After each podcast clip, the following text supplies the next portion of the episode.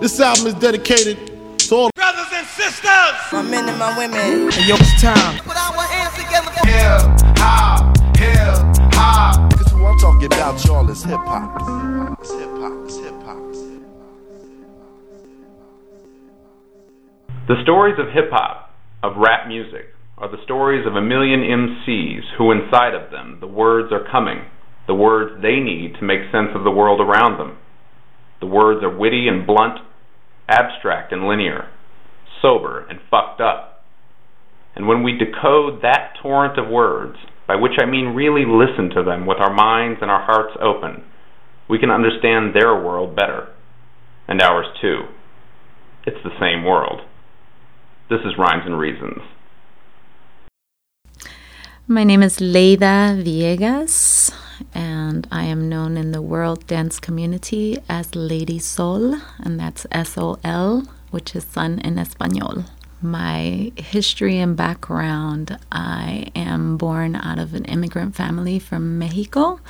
I was the eighth child, the only one born and raised in the United States, uh, Chicago, Illinois and dance has been my passion, my love, my best friend since I was five years old.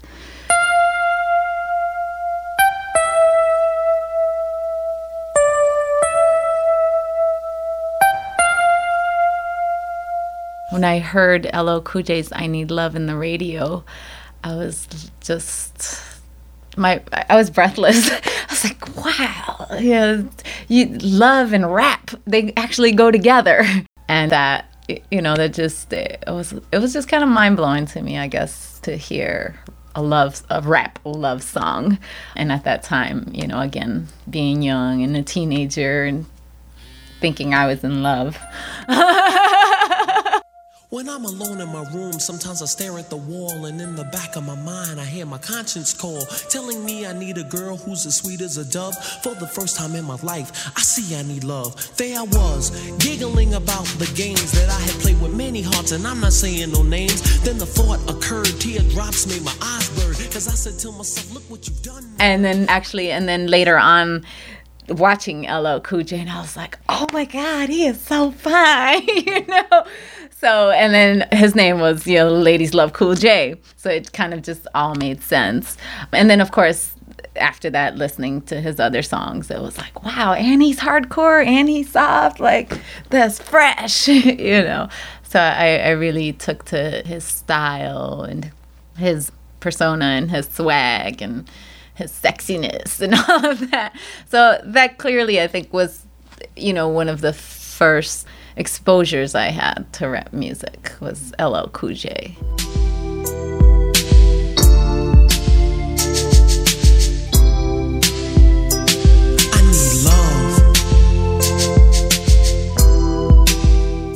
I, I brought that one up because that that definitely was the song where after that I started to listen you know listening to more more rap music hip hop music you know and as a dancer of course looking at these videos and trying to see who's got dancers and how fresh they were and then that's when i discovered a lot of the hip-hop dance legends such as buddha stretch and leslie segar who was working with heavy d josie harris and then of course there was rosie perez who did the intro on spike lee's movie. Public enemy was on that track and to see rosie perez just getting down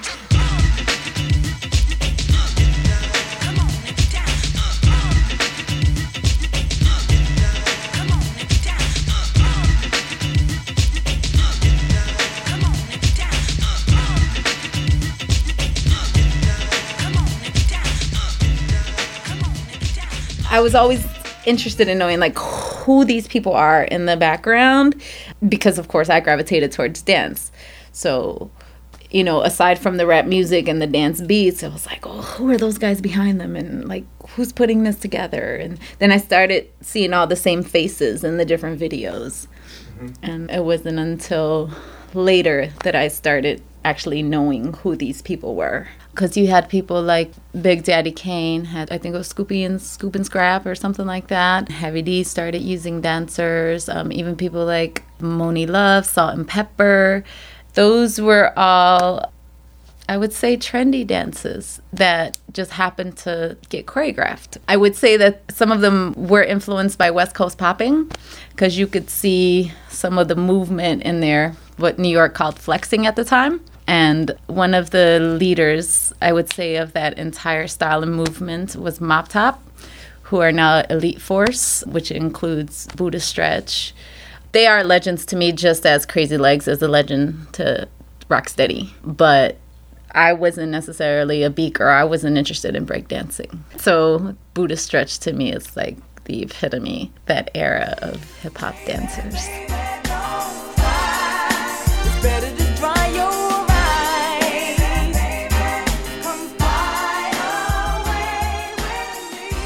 I had seen this crew called Kamikaze perform somewhere. I can't remember where. Because back then, there used to be like local teenage parties. And I had seen them perform, and I was like, oh my God, like that's what I want to get down with.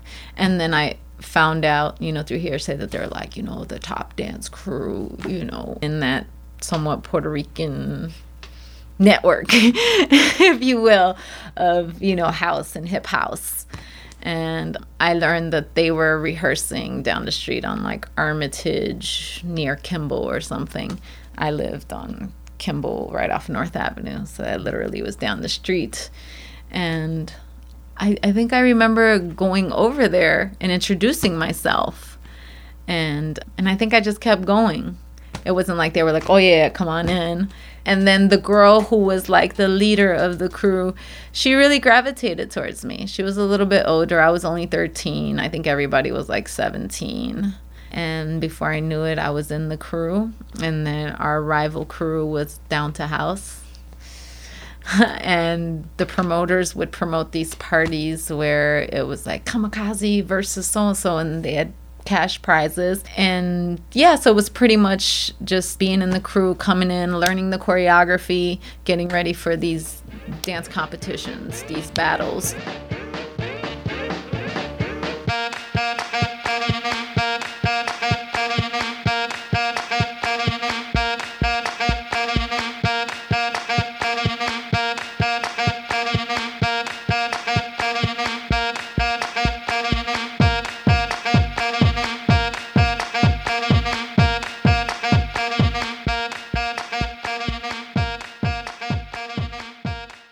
I spent a good portion, or actually, I think my entire high school years living in Humboldt Park, which is a predominantly Puerto Rican neighborhood.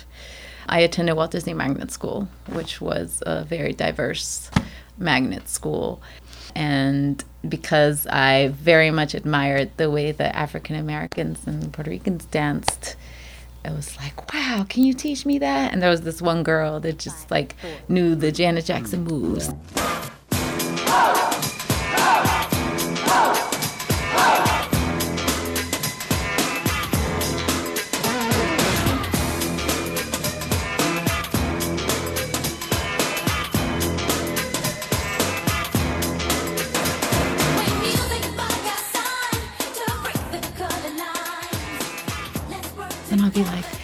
me the snake," and that was like the probably one of the first dance moves that I was just like, "I got it," and it took me a long time. We'd go like in the bathroom, the bathroom breaks. I would like bug the shit out of Heather Banks. She was probably my first dance teacher in the bathroom breaks.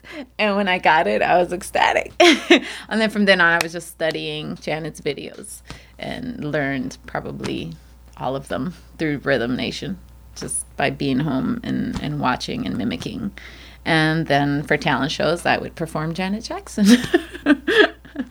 so it all, really all started with Janet and then kind of shifted into hip hop and hip hop dancers.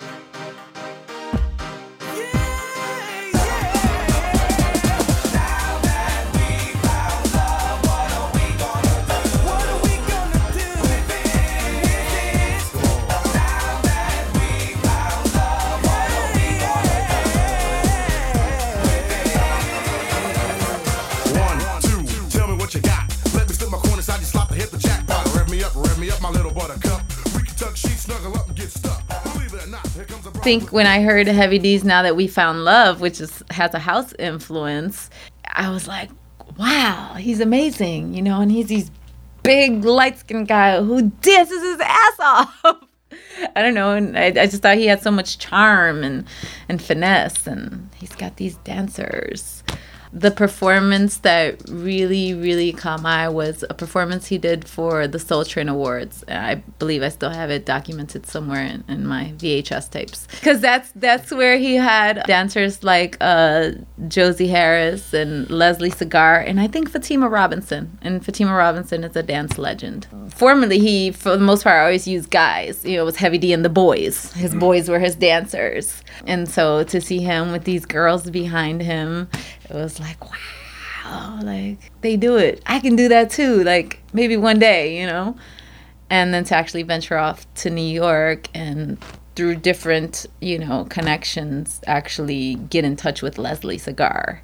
And then one day, like, she calls me and says, Hey, we're doing the show in Atlantic City for some black music conference. Do you want to do the show with Heavy D? I think I fell out. I try to keep my cool, you know. and then call everybody and their mama after the, the phone call.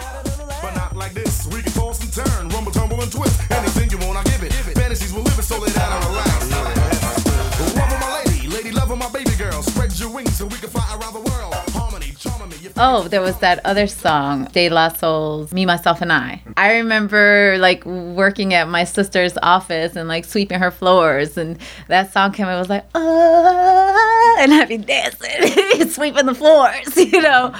Twista was putting out his first album, and I was asked to do some shows for him on the West Coast. And I, I had no idea that he was opening up for De La Soul until I got there. So then when I saw those guys on stage, it's just me, myself, I was like, oh shit, that's them dudes. oh, that's the guys I was listening to on the radio. So, and then after that tour, I think that's when I discovered, you know, the, the whole Native Tongue family you know, Tribe Called Quest, Black Sheep. I kind of also gravitated towards that.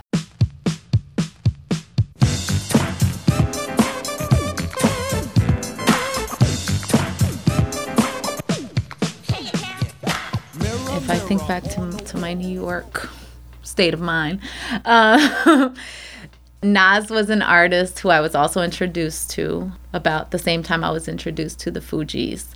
And largely in part due to my internship at Columbia Records.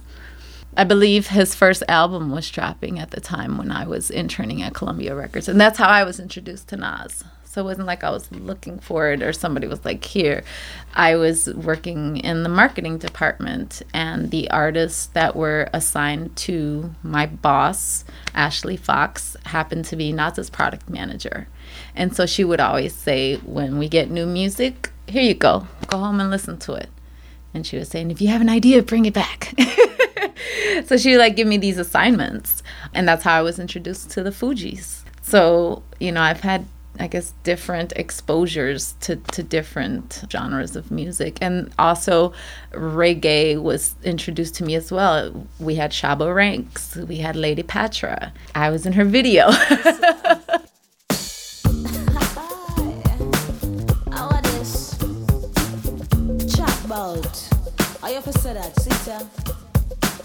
You want fit inside my space? You wanna see my headlamp on my bumper, right? Let me tell you something, baby. Red light and green light, yellow light. Take the green light because that's the go light. And once you get the go light, you know, say- Lady Patra taught me how to whine. She said, nah, girl, this is how you do the wine thing. Watch closely. And I was like, wow. You know, and I had seen her dancers and I was like, damn, their shorts are really little. I wasn't used to that. You know what I mean? Like, nobody had ever asked me to wear poom poom shorts, as they call them. But her publicist, Brian Stevenson asked me, he's like, um, we're shooting a video for Patra. Do you want to be in it? And I was like, yeah. So the first video wasn't as hard, you know, core, if you will. And then she liked me and she was like, again, here's this Mexican girl with little braids. I had my little brat braids. And it was like, yeah, the Mexican girl. Okay, cool. Patra wants, you know, wants to know if you come down for the remix and bring a girlfriend with you. So I brought this Japanese girl. So she had she had two two black girls, and then she loved the idea of having a Japanese and a Mexican girl that was like hot to her, you know. And then so I wouldn't get on the set. They're like, um, can you wear these? And I was like, oh, those are really little. but at the same time, too, I was fucking Patra. What do you think? You know? So I was like, well, can I wear uh, nylons underneath? They're like, yeah, fine. Just wear the damn shorts. So I had these gold shorts. And if you look at it, you see me on the balcony with my little tiny shorts with Patra.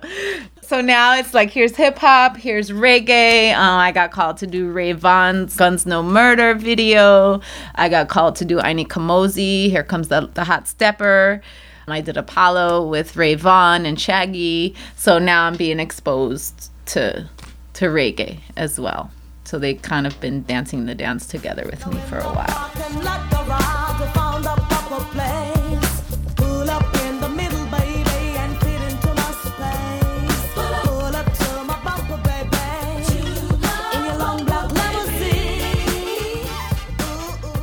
Hip hop again went through that period where I wasn't seeing a lot of a lot of dancers, but uh, I still found other opportunities, whether they were with R and B artists, reggae artists, the grind. You know, I became you know one of their selected dancers, and they would send us to San Diego and Miami, and so we get all these free trips. You know, we get paid a little bit, but you know, to to go do all the spring breaks with MTV. And then, of course, there was always the club scene in New York, the hip hop club scene and the house dance scene.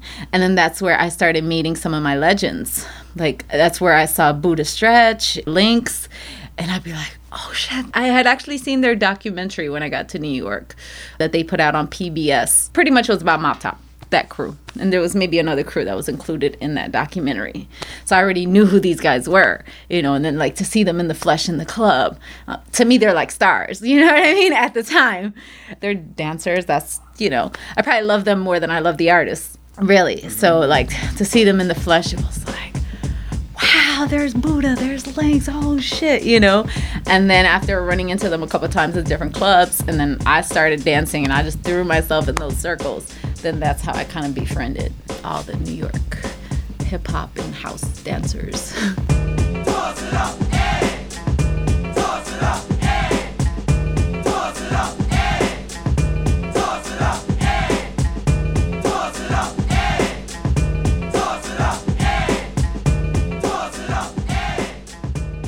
To say this. Dancers have a reputation of sorts. you know, a lot of even stars assume that you're a female dancer, you're hot, and you want to fuck all of us. And that was never the case for me. It was always, I love to dance. This is my passion, and um, I just want to work. And, you know, I had a lot of instances with different artists who wanted more than just for you to dance. I felt like sometimes I was being punished for not, you know, doing what they wanted to do. And so they might not have given me another job after that. Being a dancer wasn't the easiest thing, also because you're not really highly respected as a dancer. My experience as a dancer has been that we're at the bottom of the ladder where entertainment is concerned. There's no real union for like dancers who work in the music business. For theater, there is. For actors, they have SAG. There are certain standard rates in LA and New York, but in any other cities and states, there's no standard. It's like, that's the budget, take it or leave it. And most of the time, it's like $50 to nothing. Yo, this is the Fugees, refugees, about to take you on a journey into the dimensions of the Booger Basement. The basement's word. Uh. Hey yo, one, two, three. two, 3 The crew is called refugees, and if you come for test the rap style, stop the violence and just bring it on. Why yo, Yeah. Okay. So yeah, let's go to Lauren. I think it's important. I, I think the sharing the story is, is important because I do see a relevancy as far as being a woman in hip hop, being a woman in the industry, and she definitely, of all the people that I've met, had personal interaction with them, that she is by far one of the strongest women in hip hop. And when I say that, her ethics, her values, her morals, she just has a, a different standard. I think once I actually started having small conversations with her through my internship at Columbia Records, knowing her, I was like, she's literally the female Bob Marley that's how I saw her. That's how I saw her before she even linked up with the Marleys. And I was just like, that's where she's going. Of course, I, I met her during their first album, before the score. And I just thought she was just, again, just the epitome of strong women in hip hop, you know, and to be able to speak with her and just have various conversations with her, you know about womanhood, about the industry, and just varying spiritual conversations about, I guess, the evil that's involved with being a part of this industry. And to see her go from the first album into the score and listening to the score and saying, wow, you know, they are politically conscious, but they're not like a public enemy. They use comedy sometimes to relate certain messages. You know, just kind of just telling you like it is, but still having that coolness, still not being very preachy about it. And that's one of the reasons why I loved the Fugees. You know, they could still have these undertones of social, spiritual philosophies, but again, not beating you over the head with it. You know, so there was always messages kind of, you know, flowing through their album. And then to be able to actually go with them to their shows and see them rock and just kind of have this rapport with them. Okay intellect will protect what you threaten. Captain to lieutenant, even take cadets in. I take them all risen to the power four. Don't fear no other force, I'm redefining your hardcore. The folklore you spread down over tracks. Got you gassed on some shit, may I suggest Ex-Lax, relax. Your whole perception seems to be distorted. In my dimensions, fake refugees get deported. Jokers be like biting each other's style. I went through I, I, can't even explain it, but I guess uh, spiritual warfare, if you will. And so there was, I think it was about a year, year and a half of my life where I was being medicated for quote unquote being, what did they say I had? They said I was bipolar. They said I had chemical imbalances in my brain or something. And I was in and out of institutions. Strumming my pain with his fingers singing my life with his words. One day I woke up and I was taken into whatever that experience was. Wyclef, I think I saw him right around when I was having the breakdown. And I saw Lauren, and I, I literally just remember saying, Somebody's trying to kill me. And then she just like grabbed me like really tight and just looked at me. And she said, um, No matter what happens, you just remember, you know, Jah love. You know, it means God loves, Jah love. And that's the last time I had seen them.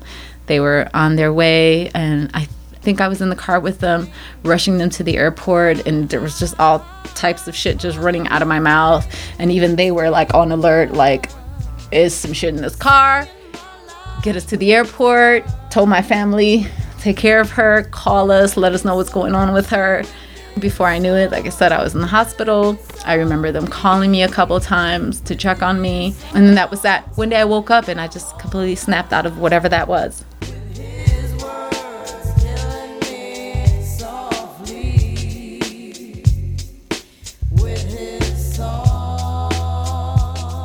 They came back, I think in 97 and that was over. That period of my life was over.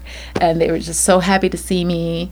And i went with them to the show at the rosemont horizon. We hung out. I was actually at the time doing some just independent writing for this newspaper called the chi-town lowdown. And she, you know she allowed me to interview her. And so you know again that album has so much personal relevancy in my life and you know life changing because again you know, the way I, I see Lauren as a musician, you know, as a spiritual being, is just on just on a complete another level. And then to watch her in the media going through everybody from Wyclef, Pras, her brothers talking about her, saying, you know, she has whatever this mental problem or i guess they were saying the same thing about her they were saying about me. She's got chemical imbalances. She's got multiple personalities or you know so it's just like i'm just praying like you know i hope she's not going through the same thing i went through.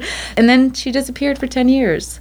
So yes the score into miseducation was just probably my soundtrack for a while. Um, killing me softly was somewhere in my heart and mind empowering and cleansing i would just i remember listening to to that album listening to her listening to killing me softly and just being able to get through all these personal spiritual experiences. That will always be like my soundtrack for that period of time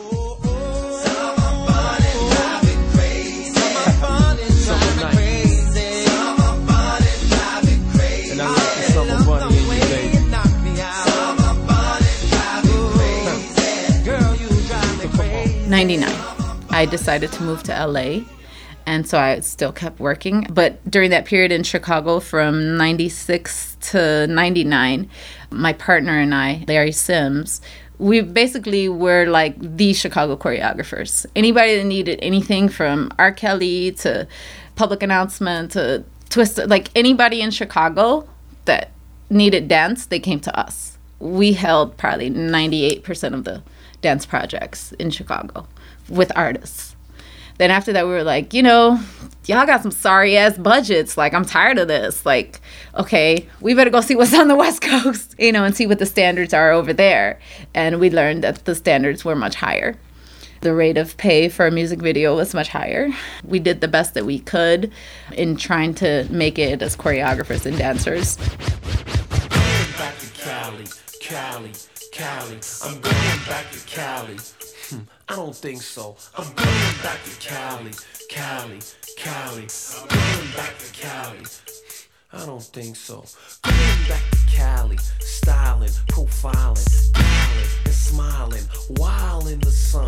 The top is down on the black Corvette, and it's fly cause it's sitting on By the time 2000, 2001 hit, I was over the industry. Fuck all you motherfuckers. you know, you want everything for little to nothing. I'm not interested in just being a dancer. I'm, you know, I'm a businesswoman. And I felt like Larry, you know, was a very strong choreographer. And I felt that he wasn't given a fair chance to choreograph for various reasons. And then he soon shifted his career as well. He wanted to do hair, and he is now a very successful celebrity hairstylist.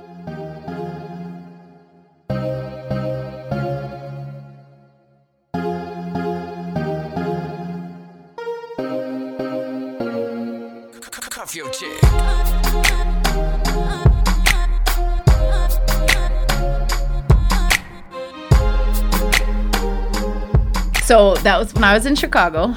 It was the Smokin' Grooves tour, and Wyclef Jean was the headliner.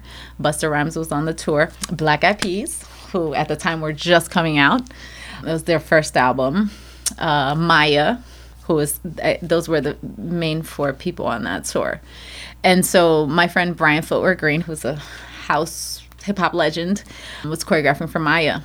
And then I already had relations with Wyclef Jean from working at Columbia Records with the Fugees. And so I called Brian. I was like, yo, Brian, I need some tickets, but I need some passes as well. I was like, because I want to dance for Wyclef Jean that night. He don't know it yet, but, you know, I'm, I'm, uh, I'm ask him because, you know, he's never seen me dance and he always hears about me dancing, but he ain't never seen me dance. So it was like, okay, I got you. I got you. So I had one of my designer friends make me like this beautiful long dress, you know. And so I got there and I was like, yo, Clef, I was like, what's up with Guantanamera? You gonna let me dance? and he agreed to it. He's like, but I just, are you ready? He's like, he's like, cause I'm gonna give you the whole stage. He's like, so you better, you better fucking come with it, basically. I was like, I got you. Well, first of all, there it was uh, on the south side at this old soccer stadium, and I'm not sure if I think they were on it too, Cypress Hill. So there was like a huge Latino population that came out for that concert. And he like literally turned off all the lights and like put one spotlight uh, on the stage and it was like, "Where are my Latinos at? All my Mexicans?" Everybody's going crazy, and then he's like, "Well, I have a special treat for you. Here's my girl, Lady Sol from Chicago. Y'all let me know if she's rocking the motherfucking stage." So here I come out with my dress, Guantanamera, and then they is going crazy, and like it literally was like my fucking dance.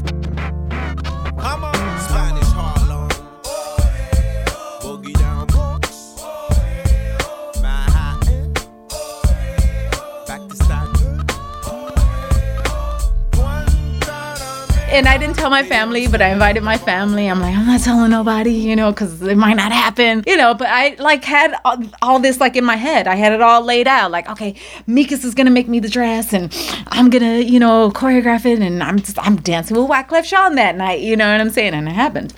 So right after that, Busta Rhymes like literally bum rushes me. Oh my God, you shorty! Oh my God, you were so fly. I need you for my video. Da-da-da-da-da. And in my mind, I'm not believing it because I had already like so many people broken promises. Okay, I need you for this. I need you for that. You know, I was like, yeah, okay. He's like, no, for real. Paul Hunter's gonna, you know, direct the video and use who I was looking for because we're going to Mexico, shorty. You know, all this, this, and that. And I'm just like, mm, yeah, okay. You know, and then so, so he's like, so and so's gonna call you by next week. And but here's my number.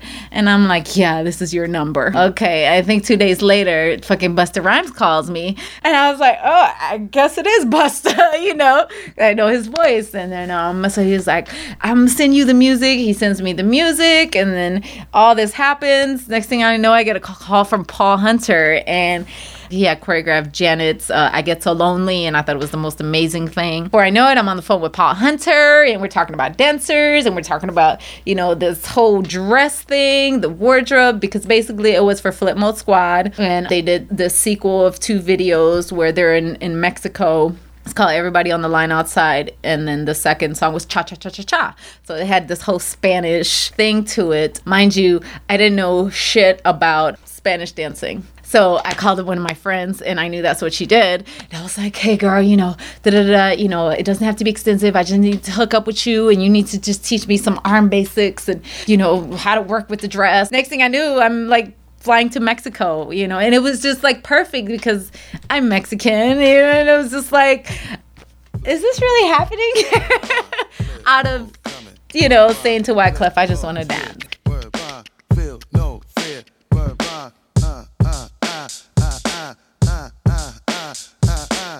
1998, hot shit. Hitting you up, niggas, you don't like it. Yo, crazy. Maybe a nigga look shady. Admire the nigga and let me shine, baby. baby. Shine my niggas through Yeti, yo, it's all gravy. Never play me. Follow orders, you better obey me. Cisco and dance all in the disco. Strip show with a lot of bitches from here to Frisco. Yeah, yeah, my nigga, oh, yeah, be yeah, yo, man. I wasn't expecting fucking Busta Rhymes to be like, oh my God. And I was scared shitless because I didn't have my partner and he wasn't a part of the deal. I just kind of went out on my own and just had to trust myself. And so I just kind of just threw myself out there. So the first video, which was everybody on the line outside, I was the choreographer. So they sent me these girls from Mexico. And outside of choreographing the dancers, Paul Hunter says, Hey, you know, I have these models and they just need a little movement, you know, something that they can do because they're like the Busta Rhymes love interest in the video. So I just need your opinion. You know, I'm going to bring them in and I'm just going to kind of do a short screen test with them. You just, you know, let me know who you think can pull it off and then I'll want you to work with them for a couple of hours. I'm like, All right, cool. So you know, I think there's like three different girls. I think most of them had like short hair. One of them wasn't even Mexican. She was like from Europe somewhere. And so they're about to set up the shot and they still had not casted the main girl. And I told them, I was like, you know, in all honesty, if you're asking me like from worse to better, but none of them are really it. Mm-hmm. But if you ask me to choose, I would say this particular girl. It's like, okay. Think we were sitting at the table having lunch, and I think it was Paul Hunter, his producer, and mind you, I had my head wrap and everything, and um, but Busta already knew I had long hair, and he's and so they're looking at me, they're just looking at me, and I'm like, the fuck are they looking at? You know. you know, they're like literally like I'm sitting across from them and they're like I'm just wondering like you could speak out loud, you know what I'm saying? Don't make me feel weird and you know stuff. And then so and then they leave the table and then they go to Busta's trailer. And then the producer comes back and says, um, Busta, he wants to talk to you. And I'm like, I already knew in my head. I was like, I bet he does. and he's like, yo, ma, you know, I know I hired you to be the choreographer and the dancer, but you are Santiago. That was the the character. He's like, you gotta, you gotta be my lead girl. You know, you Mexican, you got the long hair, you know. and the other, and I was looked at him and I was like, Busta, I already knew. Head wrap came off. I'm like, hair and makeup, please. Y'all people wanna get down, you suckers wanna battle. Hey, what y'all wanna do? Let's cha cha cha cha cha. Y'all people wanna get down. Let's cha cha cha cha cha. Y'all suckers wanna battle. Let's cha cha cha cha cha. Hey, what y'all wanna do? Let's cha cha cha cha cha. So I end up being his lead girl love interest for that video as well. And I had honestly, I had never, I had never done a lead girl thing. You know, I'm always the background dancer. And then to actually, you know, see myself on film, I was like, I was nervous, but it was like when we were shooting it, it was very natural, you know. But again, even after all of that, and even people, you know, were recognizing that, oh, you know, she she looks really good on film, whatever, whatever. After all the other funky experiences, I was like, you know, there's a lot of things in this world that I care about way more than like being in somebody's video, being on camera, or going to parties with this person and that person. And through the years, it, surrounding myself, you know, with particular dancers and just their conversations, you know, not a lot of empowering um, exchanges going on. And and through this whole process, I had always found time to teach. One day, you know, I'm in the hood and I'm teaching my classes, you know, and I have fun and I love it. Next thing I know, I'm on a flight shooting videos with this person and that person and then I'm back and I'm still teaching my classes and and then I, through that process, I discovered like wow, I love both of these, but that makes me feel better about myself. So I had to go through this kind of like what's important to me questioning and analyzing. You know, what is really, really important for me at the end of the day? Is it pursuing this dream, if you will, of being a successful choreographer or, you know, music industry, whatever? Because uh, I was still, like I said, still unsure you know? I mean i knew i, I liked handling my business because i was for the most part with all the projects. I'm the person that handles the paperwork the contracts the negotiation you know? But I, I never realized at that time that i was doing like an agent's work of sort you know what i mean? Or a manager's work of sorts because with larry I always handled his business. Like he never had to do any paperwork. He never had to, you know. So it wasn't until later that after I left the music industry it was just like, you know what? I care about teaching more than I care about this shit. So, uh, pretty much my full time became teaching and developing dance programs and implementing them. And so I started working with a roster of organizations in LA, and that became my full time, and I was happy. I'm going, going back, back to Cali, Cali. I'm going, going back, back to Cali, Cali, Cali. Uh, I'm going, going back, back to Cali, Cali. I'm going, going back, back to Cali, Cali. So, so that was I stayed in LA from '99 to 2003, and then I got pregnant, my high school sweetheart, and that's what brought me back to Chicago. And so it was like, well, why am I going to stay out here in LA? I don't have any family here. I could do what I'm doing here in Chicago. I can do this anywhere. Every city has youth arts and dance. So if I want to fucking teach in Baltimore, then I'll go to Baltimore. You know what I mean? So it was like, I'm done with LA. Let me go back home and have my child and have my child be around his family. And now fast forward to Footwork Kings.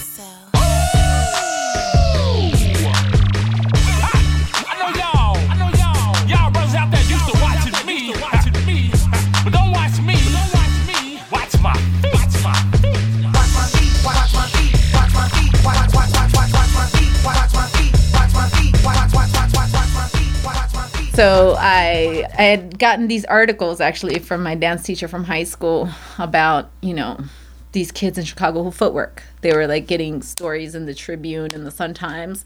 And I was like, did something change and I missed it? because I had been watching the movement for the last 15 years. And so I'm like, so why is it getting so so much attention now? And so I found this kid named King Charles.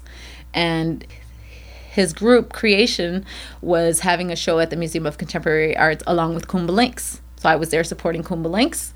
And I was like, oh, there they are, the kids who were in the paper. And I I started communicating with their manager. They had uh, two managers that was working with King Charles and Creation, and I started hiring them for shows. Urban Gateways would give me a budget to bring in dance companies to perform for the different programs that I was running for Urban Gateways. And so I was like, oh, here, Creation. I have a music video with so and so. Creation. So that's how I started my relationship with Charles. And then I started hiring him to teach. I was like, well, maybe he could be one of my co instructors, you know, through After School Matters. And I literally took him out of Popeye's Fried Chicken on 167th and Kedzie, because that's where he worked. So he went from making minimum wage to making 20 to 22 an hour. And that pretty much became his full time between performances and teaching.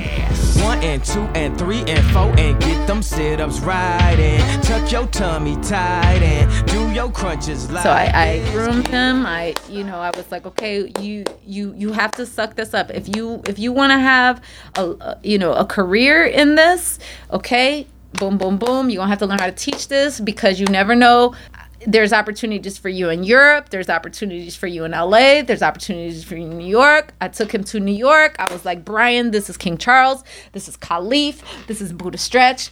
Go. Got in the circles. People were amazed. DVDs, DVDs, DVDs, videos.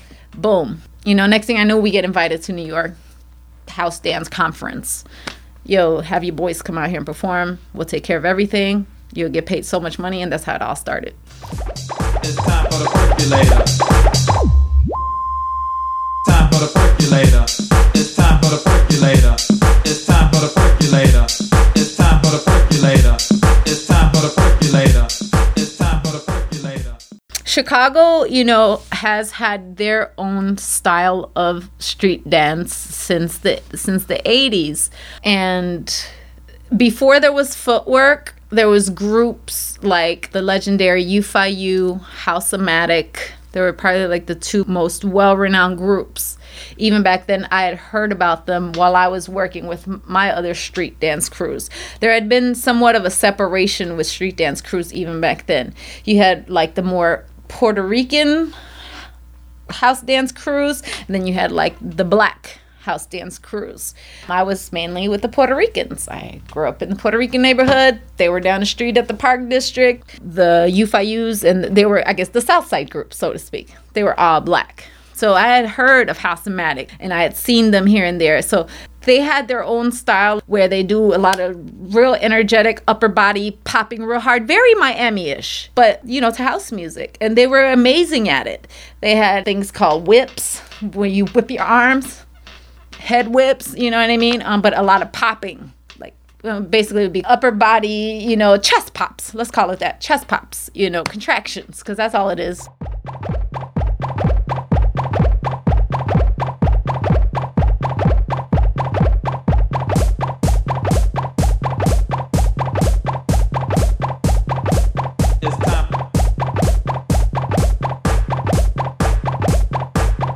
So they had the style that they were developing and then all of a sudden they they started doing like different foot movements lower body you know footwork movement and they called it footwork. And then through the years again this is told through a couple people that were a part of UFIU and Housematics Ant Brown kind of I think he separated himself from UFIU and really started just developing the lower body style and a few of his friends.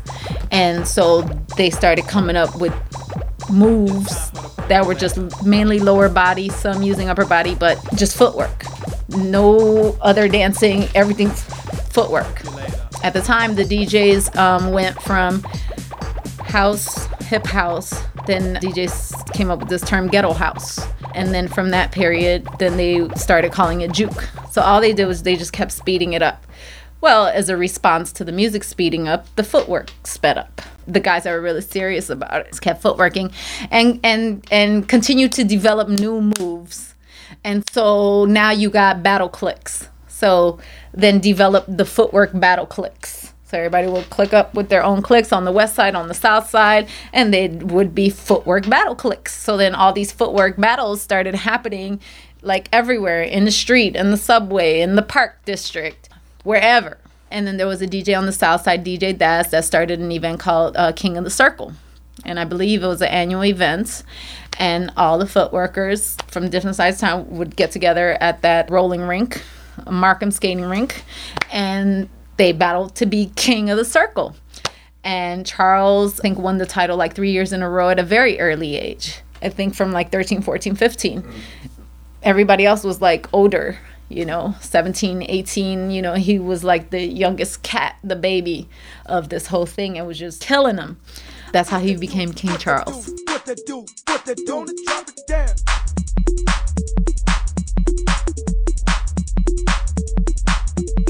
Mama.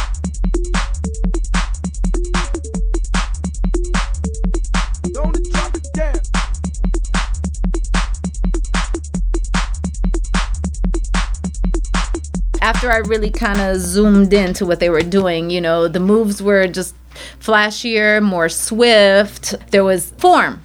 I guess there, there was a lot more form, if you will, from what I had seen in the past, you know. And so my idea was okay, it's an amazing freestyle, but I wonder what'll happen if we actually choreograph this.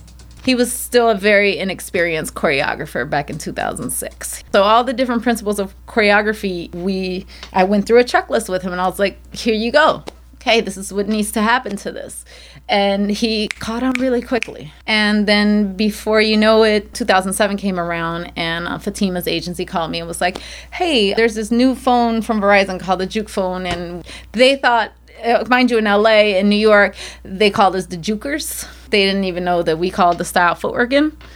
And so it was like they're looking for some jukers for this Verizon wireless commercial. And I was like, oh, oh, I definitely got the the hot ones. So I'll send them over. And um, two out of my three booked it. Now shake, now bounce, now pop, now drop, now twerk, now work. Now come on, y'all, let's do that,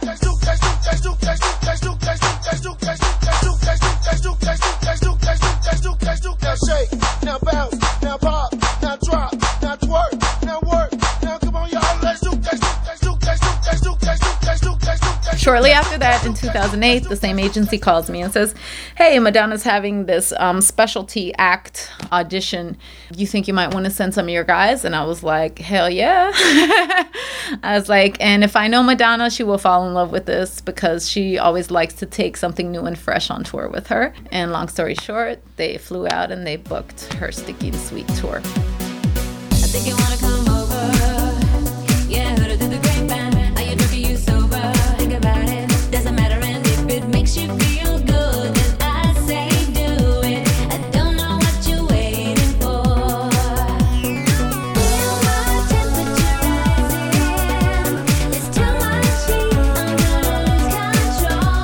right now where i am with it uh, we are into year five of the project and we've done everything again from appearing with cedric the entertainer on tbs we appeared with ellen degeneres in 2007 in vegas for ellen's really big show which was also on tbs we did the commercial we did the madonna tour.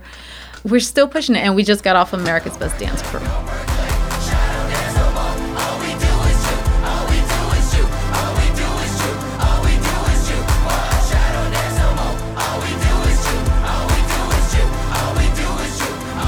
hop, dance, and music has transformed my life in a very empowering way.